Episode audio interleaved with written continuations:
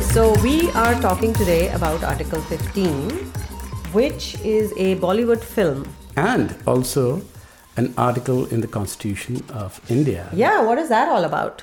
I think it's an article that prohibits uh, the discrimination by state on the basis of uh, race, caste, gender, and place of birth, as far as I And- can tell. Yeah, I think that's right, and religion too. So, no discrimination based on all those. We know how well that works. A movie made on the issue of caste is so uncommon and so rare that the fact that a movie like this is getting made alone makes it worth watching. And it is a bold movie, touches on a very important theme of caste, and particularly based on real life incidents around how several girls were raped and killed on the basis of their caste and how that was suppressed by the community. I only wish that the filmmaker had been bolder in pursuing the topic with more confidence. They raised such a critical topic and had the audacity to make a good film around it with great actors, well produced. Yet they pull their punches. They pull their punches in the ending when they try to wrap up the whole story with a nice little resolution, which is artificial and forced in the context of the movie, and definitely in reality, even in those cases upon which the movie is based, it never happened that they were able to resolve those um, dilemmas that clearly. Other area it pulls punches is that it does not ask hard enough questions of the protagonist. The protagonist is an upper caste boy who is well educated from St. Stephen's in Delhi, wanders about in the village, and the lens of all the discrimination and the caste war is seen through his eyes.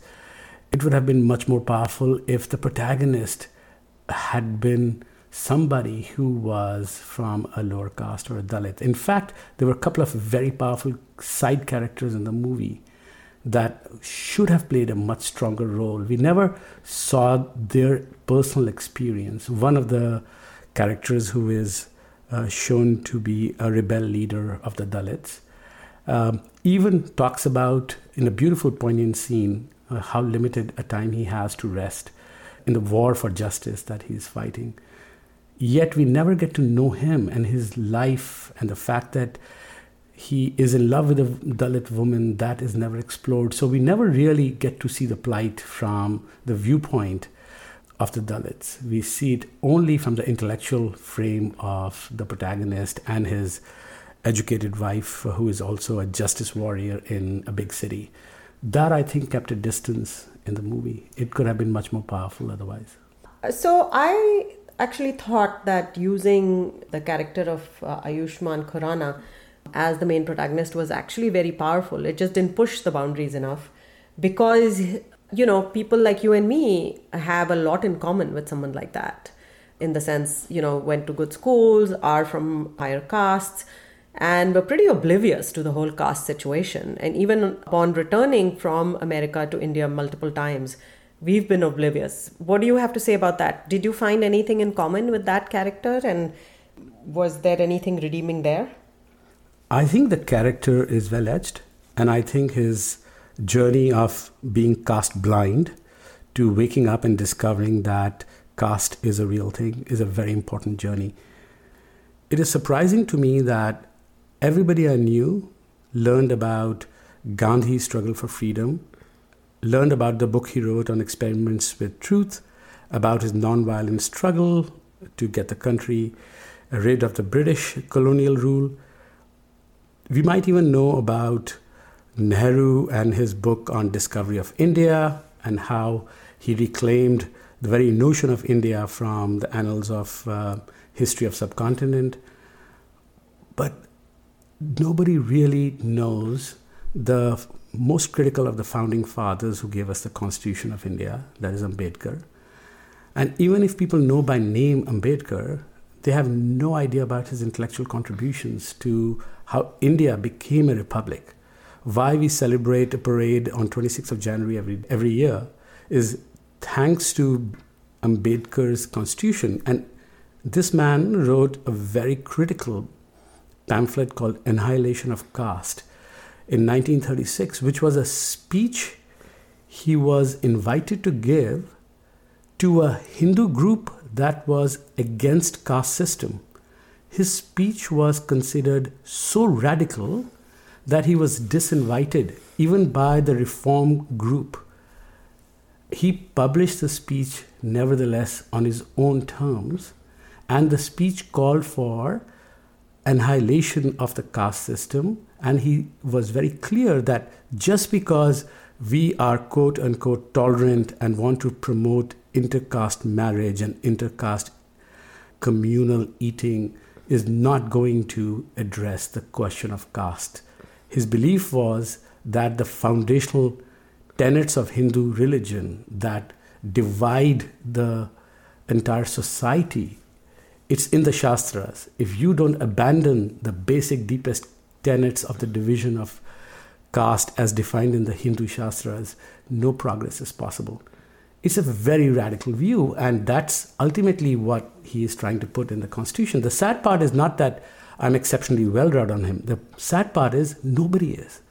That he is one of the founding fathers of the country. We don't know the basic concept and the struggle that he, as one of the founders, had with the other founders who had a different vision of how to solve the problem of society. Nehru was partial to him, but Gandhi necessarily was not.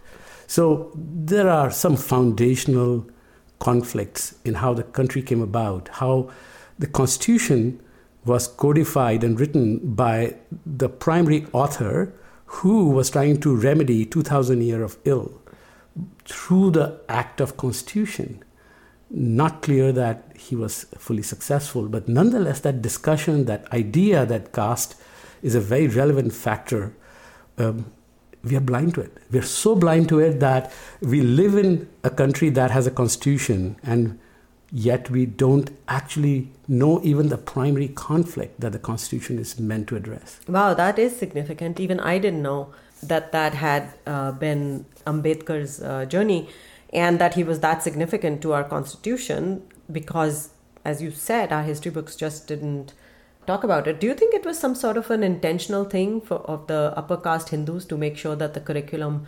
didn't give him enough credit?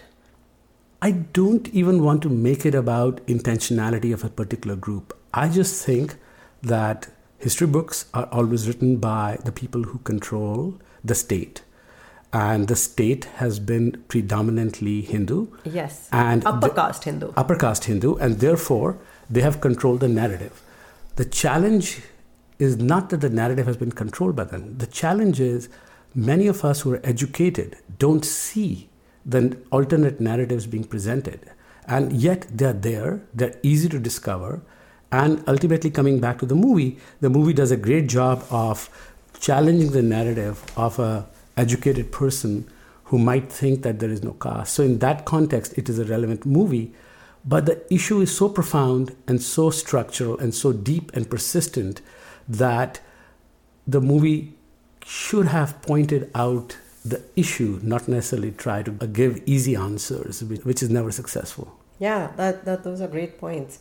Having talked through all this, would you recommend people go go see it? Absolutely. I think it's a critical movie and a must watch. Okay, that's great. This was really um, insightful and I learned a lot. And I really think your forehead is cute. What was that? Thank you very much, Anurag Vadera. Okay.